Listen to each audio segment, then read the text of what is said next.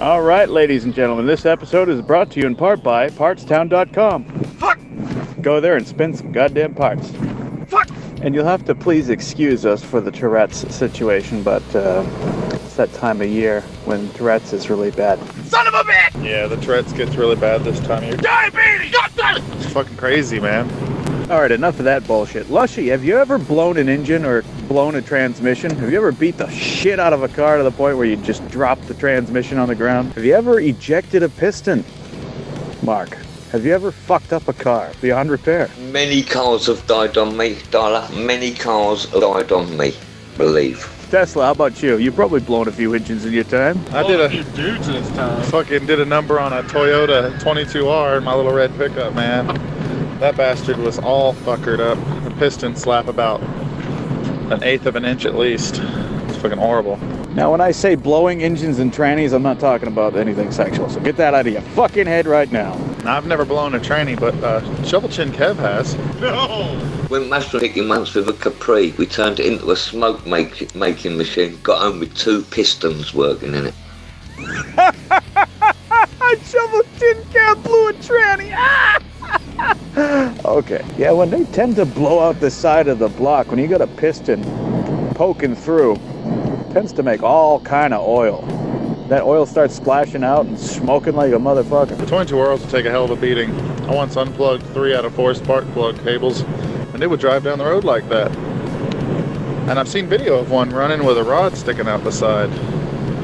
Very hard to kill. Have any of you ever had a car that reached critical shutdown temperature?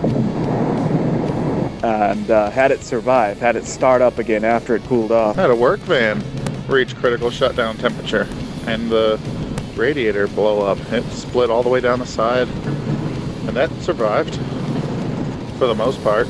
That engine does still run. I'm hoping that happened today rather than have killed the engine, Darla. You got a fucking tracker on me, you cunt. That engine had a cracked head before that, which I think might have had something to do with that overheat. And every once in a while, it'll fill the cooling system with exhaust and stop cooling. So uh, I stopped driving that van. It's funny. It'll get to the point where it sounds like a washing machine with a cinder block in it. And then shut down, but then maybe half an hour later to an hour, it'll start again.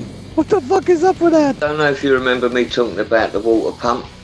I don't know if it was yesterday or the day before. Oh, the water pump. On what vehicle? Is that a BMW? That that that that one you got rid of? No, we golf, we golf, and today it happened. It let go. That water pump let go today.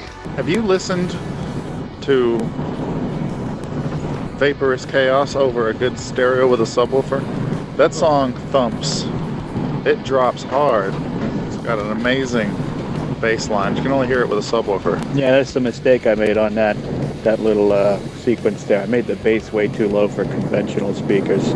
I can hear it no problem on my earbuds though. That's roundabouts what we tested it on. Soundbar with a subwoofer. I was surprised. You can't really hear that in headphones and well I hadn't hooked it to the layer system. I just hadn't heard it over a real system. It rocks the house. I'm telling you, Dialer, listen to it over something with a subwoofer. Something with at least a good sub. Maybe some big subs. Sounds great. It's not too low.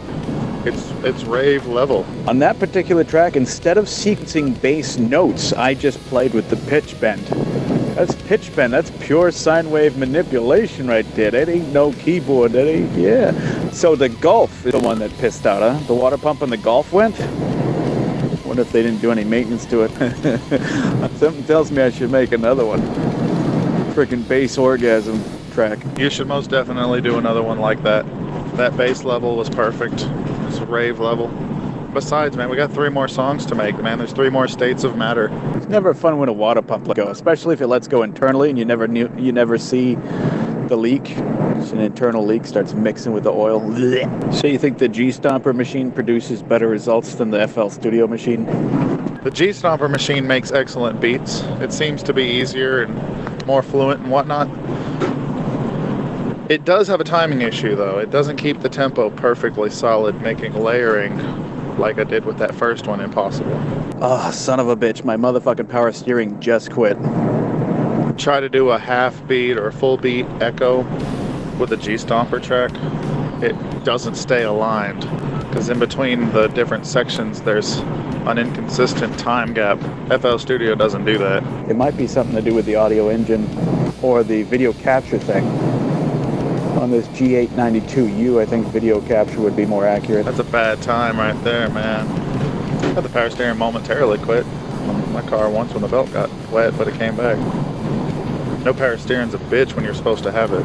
Fucking weird though, Darley. You brought that up today, though, man. I wasn't detecting tempo. I was just taking a layer of the same thing, moving it forward a half a beat or a full beat. You know, it starts off aligned, and as it goes on, it becomes misaligned. I was just in the mood to talk about cars blowing up, and lo and behold, my pow- my electric power steering just shut off. There's a message on the dash. Yeah, I think it's something to do with the low-end device I was using to render and capture that.